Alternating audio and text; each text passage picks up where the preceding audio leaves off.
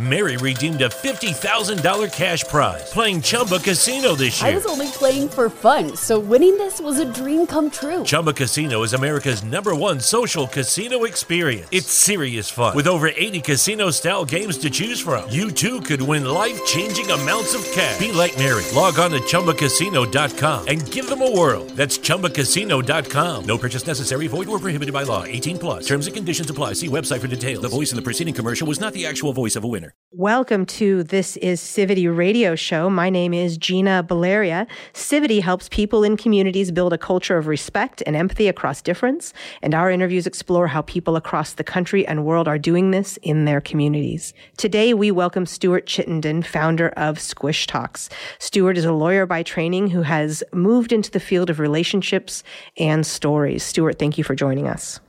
So tell me, how did conversation become such a driver in your life? Practiced law for uh, perhaps 15 years or so in uh, in England, but I suspect that many of us go through phases in life, seasons in life, where we are moved or called or spoken to by different uh, different passions, different sense of purpose, and uh, I'm uh, not ashamed to say that my 20s was uh, a, a, decade of personal self-indulgence and selfishness, um, none of which um, I'm necessarily that proud of.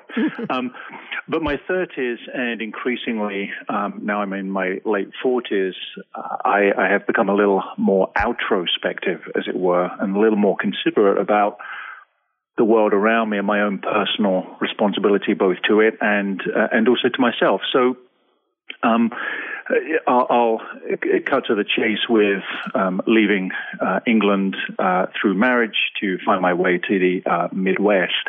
And it was here that, in fact, uh, I- increasingly, I just have had a growing sense of um, lack of cohesion and disharmony in the world around us and an increasing homogenization both of uh, physical proximity, but also emotional and mental proximity between uh, between us, and I mean us broadly in terms of just real people. And um, I'm sure I'm not the only person that has sensed over the years, and, and I'm not picking on any particular administration, this one or any before it, but a growing sense of moral unease, and that is really the driver uh, behind, I, I guess, my my calling to try and do some work that I feel I can offer as my contribution to a better society. Yeah. Yeah, that makes a lot of sense. And, and as you know, many people are, are feeling this way. And uh, I, we feel it here in the U.S. and it's easy to, it's easy to hang the hat on, oh, this party or this administration or this person. But in reality, you're right. This has been a long time in coming. There have been cultural, societal, technology forces at work and uh, choices we've made as people uh, that we didn't realize might lead us down these roads. But the fact of the matter is we are heading in this direction. I'm, I'm curious, uh, from moving from England to the US, did you notice a shift there, or do you think this is sort of happening in many places? It's happening in many places, and of course, time it, itself has has changed the dynamic in, in both what I'd regard as my uh, homeland of, of Britain, but also here too. The Britain that I experience now is not the same as I felt it was 15 years ago, and of course, in saying that, one risks being categorized as someone who was always saying it was it was better back in the day, which of of course is wholly inaccurate. But right. um, uh, maybe a personal anecdote would help. Um, the, the, the last time I spent um, a longer period of time in England was just a month or two before the Brexit vote. And I can honestly say that in the years that I've spent being an expat and traveling to and fro between Britain and America, um, it is it has never felt uncomfortable to me at all ever um, being back in Britain. I have always landed at Heathrow and felt as if I was putting a, a you know my feet in an old pair of slippers. It just Mm. it, it was just very easy and comfortable and instantly familiar. But it was it it was shocking to me, and it took me about seventy two hours to feel as if I was reacclimating to England in the month before the Brexit vote. And it didn't surprise me at all when um, well, I was surprised, but it, it wasn't that surprising to me when Donald Trump won the election. Um, in the backdrop of what I had seen in Europe, there there was a clear rise in um, a certain mindset among populations, and and um, so, in some ways, I, am seeing similarities between Britain and here, and I think that's true across Europe and the rest of the world. Mm-hmm. So you've come to this point where uh, conversation has become a driver, in a sense, to get at this issue and potentially sort of counter it or or or, uh, deal with it. Uh, so uh, can can you think of a moment where you realized, oh gosh, conversation is the thing, or wow, this moment was really powerful, or is this just something that you've adopted your whole life and became a natural sort of thing to do to try to deal mm. with this? I'll I'll try to give you a, a, an explicit moment in a second, and I'm uh, sure. and hopefully that will find give me enough time to find a really profound example as opposed to the rather um, vanilla one that I'll I'll offer you. Um, but, but, you know, it seems such an odd thing to say that the, the conversation is possibly uh, a part of the answer to this disharmony when ever since as a species we've lifted our knuckles from the ground and and um, acted in in some ways uh, like a civilization. We've had the capacity for language, and it, it, it seems odd given that genetic capacity and our practice of it for millennia that we should be holding something so basic up as as a solution. Uh, but but I think that's the truth. I, I think it's very simple we need to rediscover what it is to actually engage in authentic conversation with each other. Um, for me, uh, I moved to Omaha, Nebraska about 13 years ago. And in the first few years, trying to find my way into a new community that was somewhat strange to me, um, I wasn't satisfied with the level, or rather the depth of the conversations that I was having. There was plenty of pleasantries. There were a lot of nice, warm people, but I found it very hard to get deeper where I felt as if a genuine, meaningful human connection was being forged through this dialogue. Um, and over time, I somewhat forced the issue with people, and that meant having to be a little more vulnerable myself and open myself and I do remember one ex- uh, one particular lunch that I was having with a, a professional contact, and he remarked to me that he really looked forward to seeing a lunch appointment with me on his calendar because he knew that that lunch appointment wasn't just going to be talking about the Nebraska Huskers and how our kids were doing at school yeah. and how bad property taxes were. He said, I always know that I'm going to be talking about something that is interesting and unexpected and makes me think even after the lunch is finished. And at that moment, I realized this is what I'm missing. And this is perhaps the strength or the skill that I should exploit if I'm going to do anything good in the world. Yeah, I think that's that's incredible. I that's a beautiful moment. And I think you made a really great point earlier. This is something conversation is something everybody expects. We all expect that we know how to do. And we define ourselves as extroverts or intro- introverts, or I'm good at this, or I can engage with that. But we're not thinking about it in the way you're saying now, and in the way also that Civity thinks about it is, is this deep, direct, honest, authentic engagement um, that goes beyond or pushes through those pleasantries, which can keep us, I guess, keep us safe. I mean, who knows why we developed in that direction. But w- I think uh, there, it's a lost art in a sense. And so uh, coming to that or reaching that conclusion and then deciding, hey, I'm going to actually make this a deliberate thing. I'm going to deliberately engage people differently and, and approach this differently.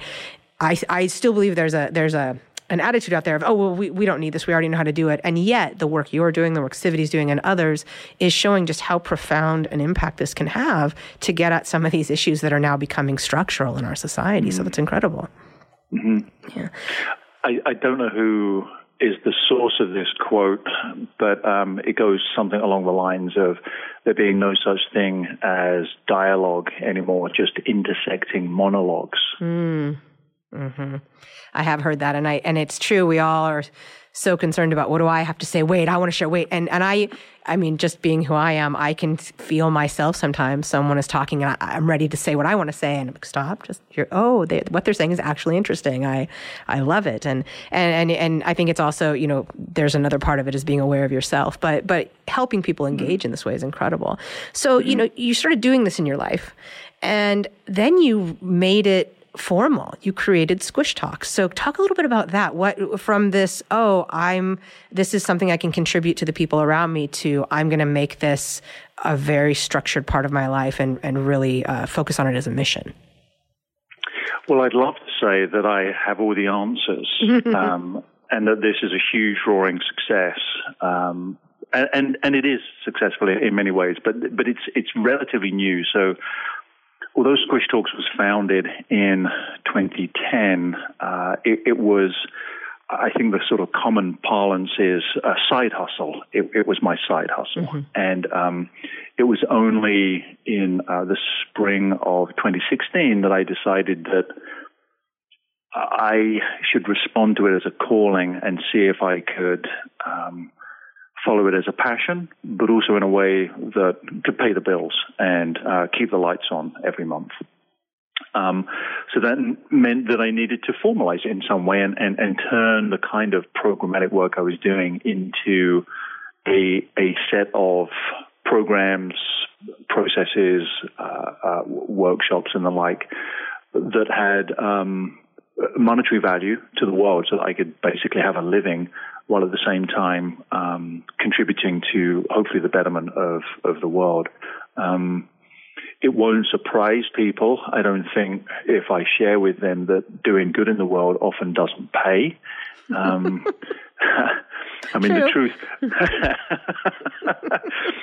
so you know these are the, these are the realities we have to live with, and, and rather than sort of um, open my window and shake my fist at the world, yeah. um, but it pays in you, different ways, right? Yeah, it pays. You know, absolutely, absolutely. Um, you know, I feel like a whole human being, and um, there's bread on the table, so these are these are good things. Mm-hmm. Um, but uh, so so I do community work, and certainly we can touch on that a little bit too. But mm-hmm. also um, I do corporate work as well, and and the themes are really very similar. And I I struggled with that a little bit. I struggled with the idea that um, why would I do this for corporate America?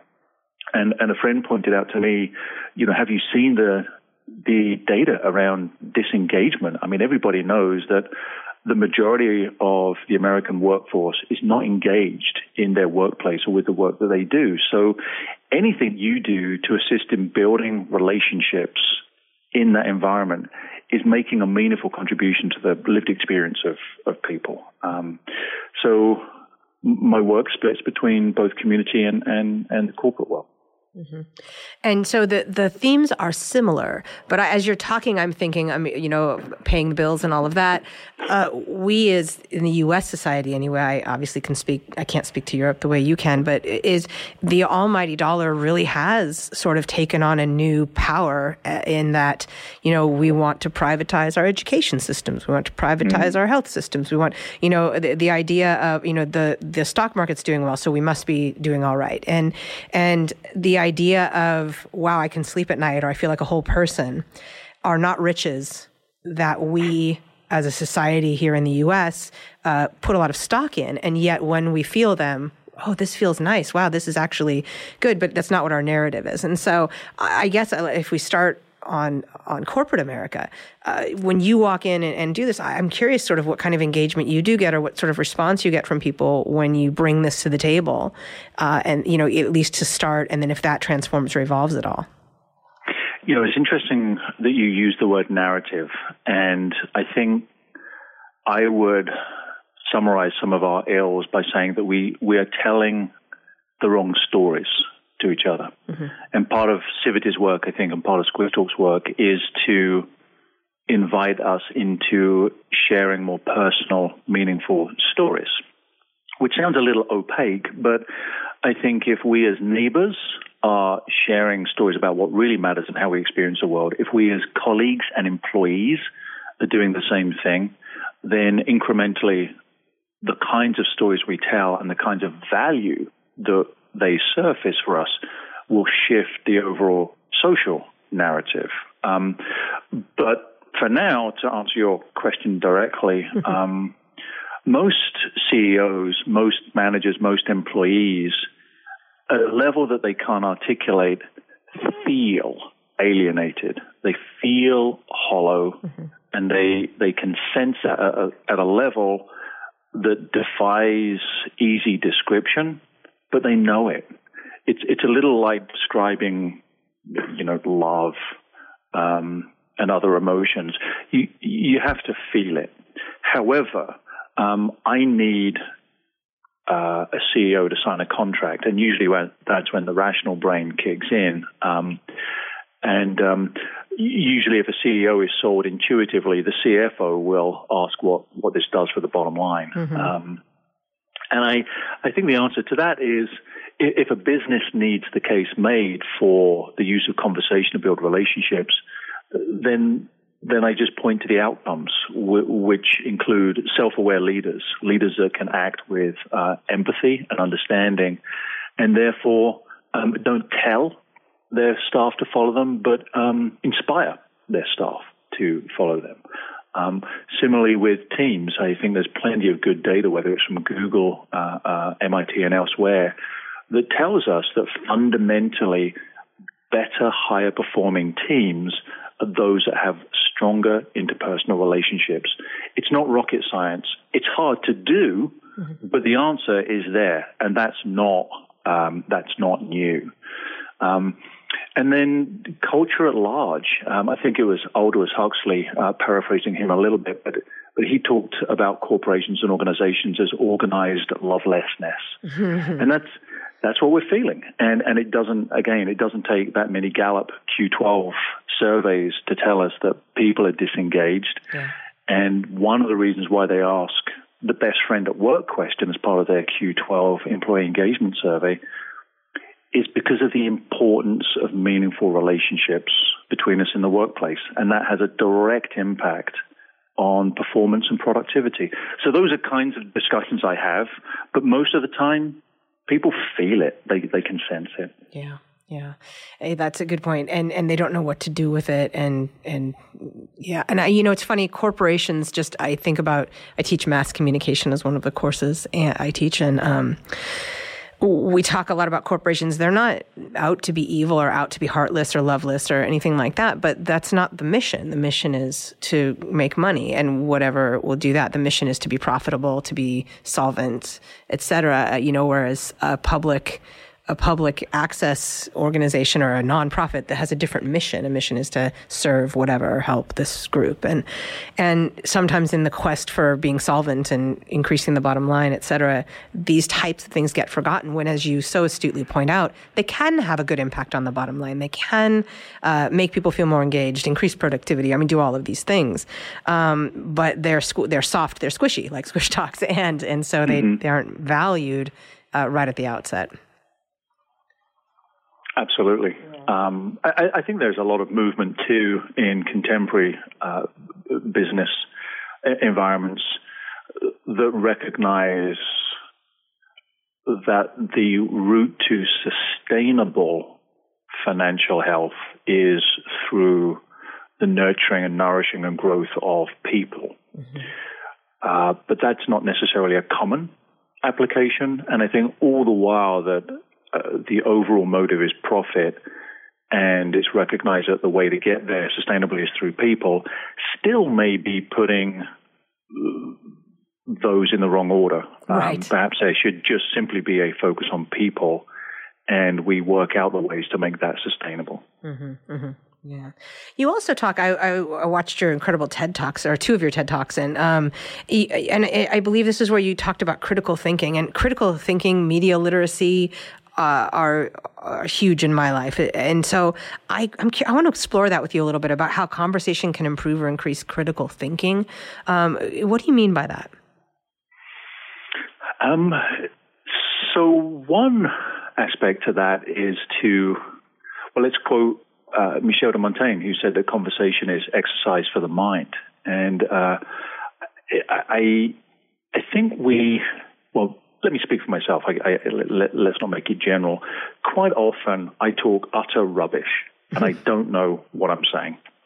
But the reason why I'm happy to get it out of my head and, and into dialogue on the table is because it is a way to get a concept out of me and into the public sphere and to use conversation with other people to unravel, criticize, inspire, um, review and audit whatever it is that's going on in my mind.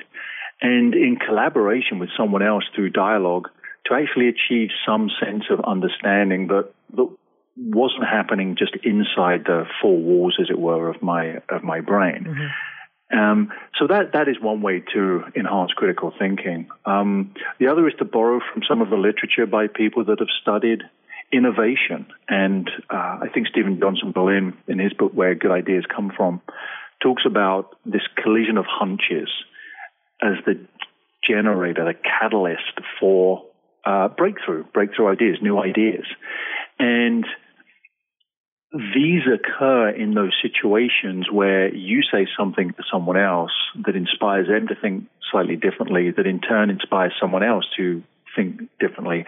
And all of a sudden you join up these dots that couldn't be seen before, and, and dialogue itself is this catalyst to revelation that leads you to see things in, in different ways. So, so there's something too in the literature around innovation that, that, um, speaks to this idea of uh, creativity. I, th- I, think it's maybe it's apocryphal, but I um, I think Crick and Watson, when they were developing the uh, double helix mm-hmm. and, and their thoughts around DNA, um, certainly they'd read the literature, scientific literature, but they found a lot of insight came from getting a pint with uh, their fellow scientists um, and just having casual dialogue um, yeah. in an in a informal atmosphere.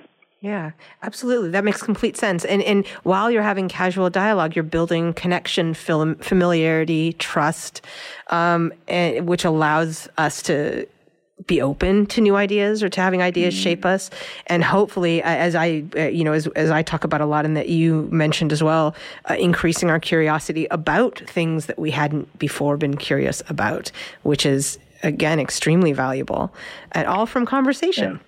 Yeah. Well, I love that idea that you point out that, that I hadn't really thought about just in this in this moment. But you talk about trust and openness, and you know we live in a society where I think um, shame and embarrassment and humiliation uh, are avoided yeah. at all costs. Um, and if dialogue can help us build a relationship with someone else to build trust, then it makes us more open to the idea of risk and maybe saying something that could be seen as stupid or doing something that may make us look foolish.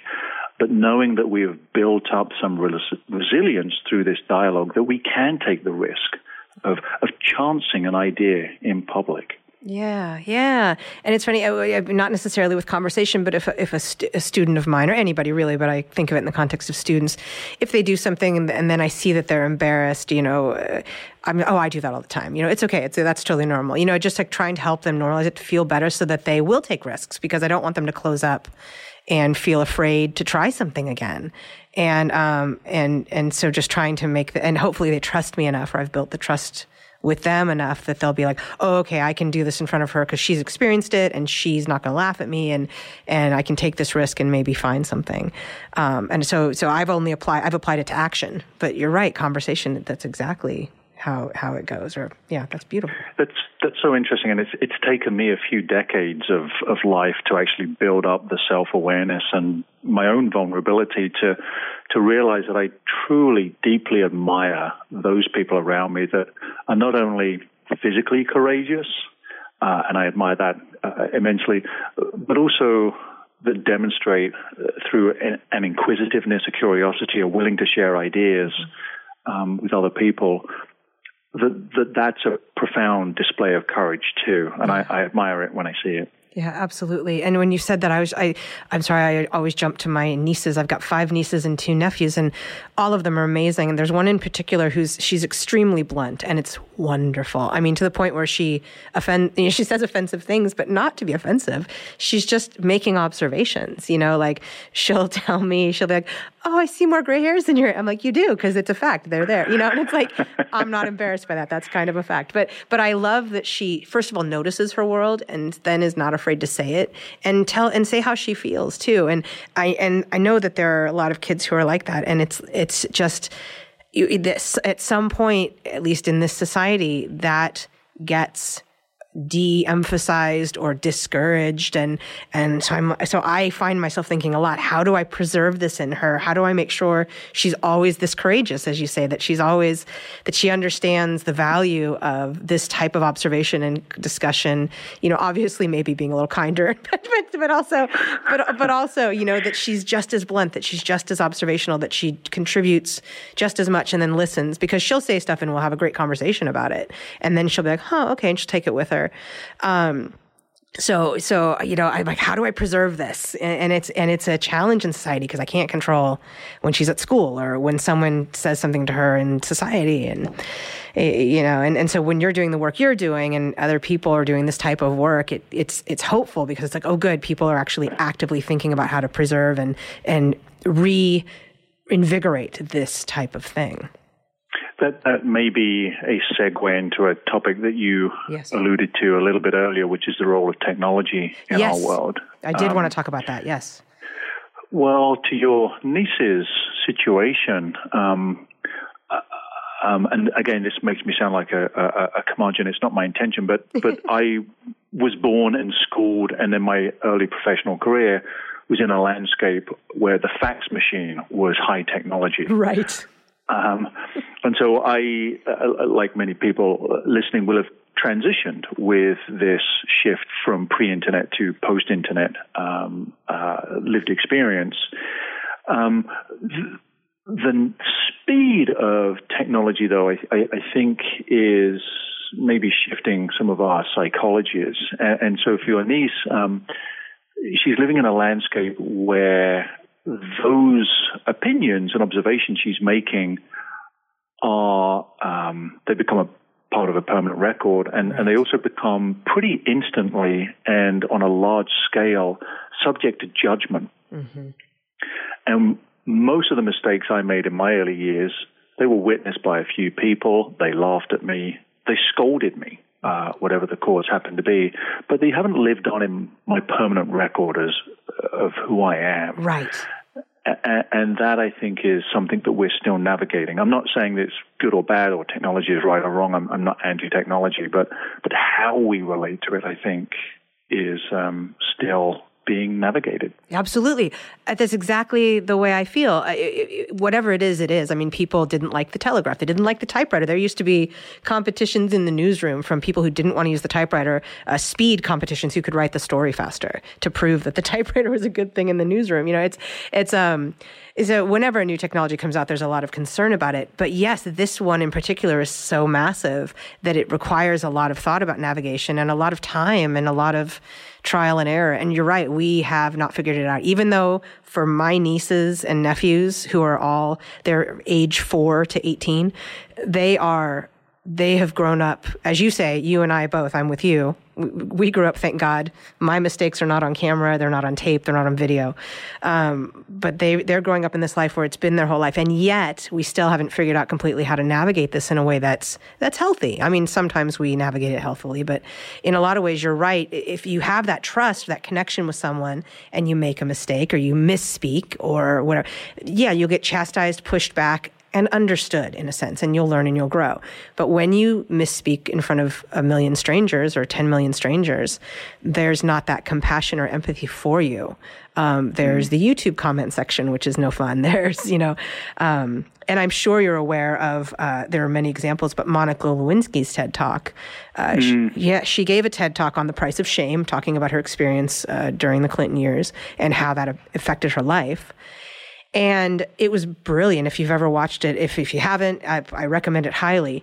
Well, the TED Talk people posted it and they said within seconds, I mean, it was 20 minute talk, so clearly these people hadn't watched it. Within seconds, the comments were nasty, vitriolic. They said they'd never, they'd seen nasty things, but nothing like this.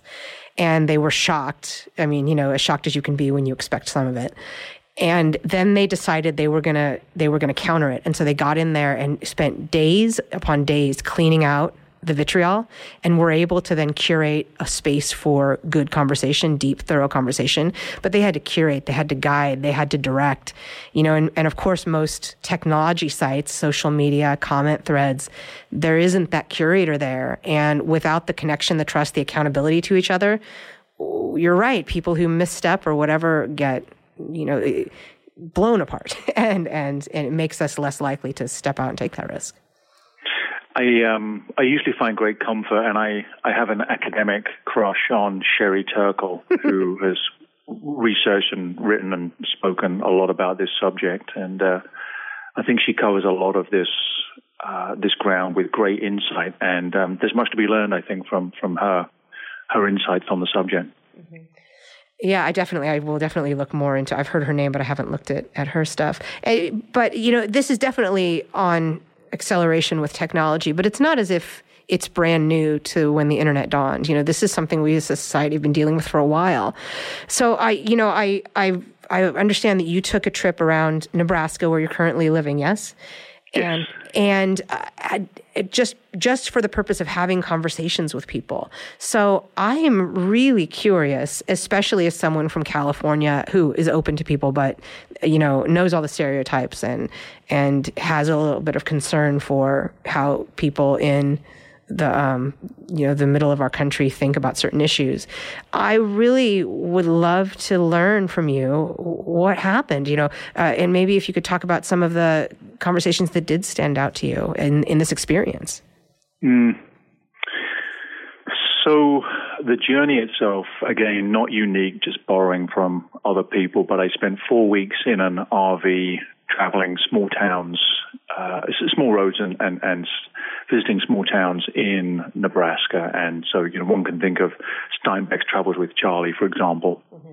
As a, as a as a precursor um, for, for, that sort of idea, um, and yes, you know, many of these small towns, I think the smallest was about 350 people. Uh, the largest was maybe 20, uh, 15, 20,000 people. Um, and I think it's reasonable to assume that most of these places were predominantly right leaning. Uh, most of them were uh, Christian. There was not a lot of ethnic diversity. Um, and none of that necessarily is planned. These are just facts of uh, the existence and history of, of these places. Um, now, I didn't go with the intention of provoking uh, responses. I, I wanted to be as open and as honest and as vulnerable with people I met as they should, uh, as I wanted them to, to, to, be with me. But I didn't go to uh, catalyze uh, and provoke a certain response. Uh, nonetheless, uh, in in the face of in the face of that, I clearly was a stranger in these towns and instantly recognizable as such. And um, I didn't plan to hide or conceal any of my beliefs. I'm an atheist. I am on the socialist end of the political spectrum. Um, and if this came up in conversation, then it came up, and uh, I I can say it came up fairly often. Uh, people weren't shy about talking uh, about politics. They weren't afraid about talking about religion. Uh, we didn't hone in on those subjects straight away. We talked a lot about community, um, what the history of the place was like, what people's personal narratives were.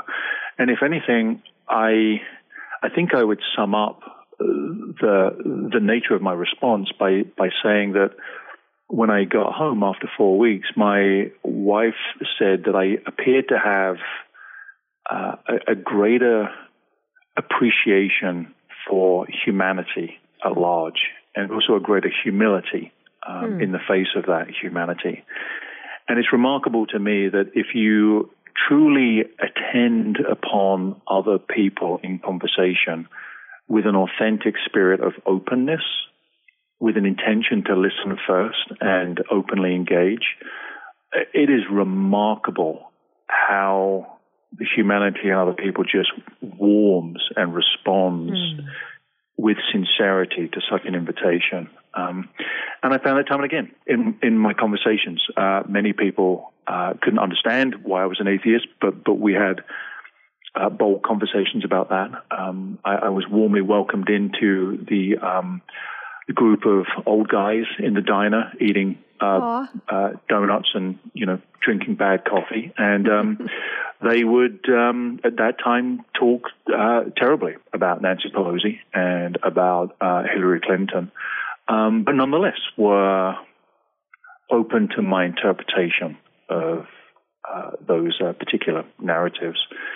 Um, so many conversations like that, um, and um, many of them stood out, far, far too many to mention. What do you think they gave to you? I mean, you talked about coming home and your wife noticed uh, an increase in humility and and and that's inside you and I, i'm sure you're going to say that they gave that to you but what do you think they gave back to you because you took a massive risk in being vulnerable with them. And of course you have no idea whether they're going to shout you out of the room or do whatever or they're going to be kind. What, you know what what did they give to you that that um, allowed the humanity to grow? If that makes sense. It does, and I I think I could offer an answer, but the truth is, I still have a lot of unknowns mm-hmm. around this. Um, I don't know, for example, how it impacted uh, the nature of these engagements. Uh, not only was I a stranger, but I was an exotic stranger. Uh, mm-hmm. as soon as I heard my accent, I, I, think I became an object of curiosity. Mm-hmm. Um, also, I, I am um, ethnically white, and I'm a man.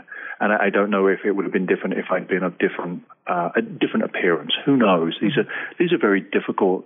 Uh, um, questions to answer because really there is no answer um, to, to, that. My my overwhelming sense is, though, that um, if you, meaning me uh, in this instance, are, are willing to be open and vulnerable enough, somehow that is recognized by other people. And it is intoxicatingly attractive to people to have someone actively sit and invite them to be heard. And it's such a powerful and generous gift to give to people that it's, um, I, I, I found it universally accepted. Oh, wow. I, I just love that. Um, there's a, and you, I know you gave a lot too to get this, and I'm, it's it's thrilling that you got so much back. There's one quote that you had said, and I believe it was in your TED talk, but you can correct me if I'm wrong. And you said, through empathy, we get to see the world through the eyes of thousands of lives of others. Mm-hmm. And that's a gift too, is to is to learn about other people's experience. I know that in my young life I did it through books, you know, but um, to to learn about other lives and to really build that understanding. Do you come away with? I know that this isn't about politics at all, and I don't want to necessarily go there, but I do want to ask you because you brought up these stark cultural differences atheism versus mm. christianity um, you know conservative versus socialist uh, feelings about specific people in the political world do you find that you have a great not that of course not that you've agreed or disagreed but do you have a greater understanding of why they uh, are where they are on those things and and in that understanding f- find connection I find hope. I don't know about connection, but I do find hope. Um, I think I am like uh, a good portion of the population across the country that spent much of last year um, not only in despair and bemusement, but um, I'll be honest and say I had my own personal struggle with endeavoring not to hate other people mm-hmm. uh, for, for, the views that they seem to be that seem to be embodied by their political stances and I struggled with that, and and my salvation in in many ways uh, is the simple fact that um, life is much more complicated, and if if you just take the time to speak to people about their story and their narrative and their background, that it's it's never as basic as punching you know the Chad through the the electoral vote. It, it's rarely the assumptions that we make about other people. It's it's um, always something else, and it's always something recognizable, even if you don't agree with it. Mm-hmm. And so, the experience of that journey told me that if if you just stop at judging people because of the electoral vote, then then that's on you. That that's my problem. Mm-hmm. Um, you have to scratch the surface and understand that there's a much bigger story behind that. Oh wow, there's a much bigger story behind that. Um, we are coming up on uh, near the end of our time, so just have a couple more quick questions for you. And one of them is this type of work. It's easy on social media to put out a message of negativity of whatever, of any message at all. It's more difficult to go one by one and take the time to do something like you did, travel around your state, or um, you know, it, it's much more difficult and more of a I don't want to use the word a slog, but it's it, you know one to one to one to one to one takes much longer than one to many. Um, so I'm curious, you, what would you like to say to people listening about how they can they can do this work in their lives and how mm-hmm. you and and what you hope to see as far as getting it out there to more people and and and and helping more people understand the value and the power and the and the um, the ability to have this type of conversation? Let's not shy away from the hard work. Um, yeah. it, it, we're so tempted, especially in modern culture, to look for something that can scale, that can be efficient and implemented with greater ease. Um, let's not do that. Let's make it really hard. The hard work, but the more meaningful work is the one on one. Um, so I would say to anybody listening, don't try to scale it. Let's not try and amplify and maximize this. Literally just take the time to turn to one other human being in your embodied proximity and just be nice to them. Just ask some questions. Be open about exploring who, who they are. And if we all did that, that scales. But let's do the hard work. It takes time, but, but that's the answer. It is hard still do it. Excellent, excellent work. It's true. We forget that hard is the hard is what makes it great, as they say in in uh, League of Their Own, my favorite baseball movie. um, um, is there anything else you'd like to say that I haven't asked you today? I, I, uh, well, well, no. Other than um, we didn't really talk too much about uh, civility, but but I think a lot of what we talked about is it boils down to the same thing. We we are all so familiar in so many ways and similar. Um, but we're also so different, and we get to celebrate the differences if, if we just take the time to, try and discover those in each other and to be discovered in turn. And yet, fundamentally, we have many of the same urges a sense of desire to belong, uh, to be intimately connected, to, to feel as if there is more to life um, outside of us, and, and we all yearn for those those things absolutely true. Thank you for bringing that up. And it's true. I, the work you're doing is is so deeply civility oriented, and and you're right. Like it, we can find connections, if not in our political beliefs, at least in our desire for humanity and a good life, and and mm-hmm. other things like that. Um, mm-hmm. We've been talking today with uh, Stuart Chittenden, founder uh, Chittenden, founder of Squish Talks. It's been a pleasure to have you here uh, on This Is Civity Radio Show. Civity helps people in communities build a culture of respect and empathy across difference, and our interviews explore how people across the country and world are doing this in their communities. I'm Gina Baleria. Thank you so much, Stuart, for being on with me. And thank you. Thank you. And we will see you next time. Thank you.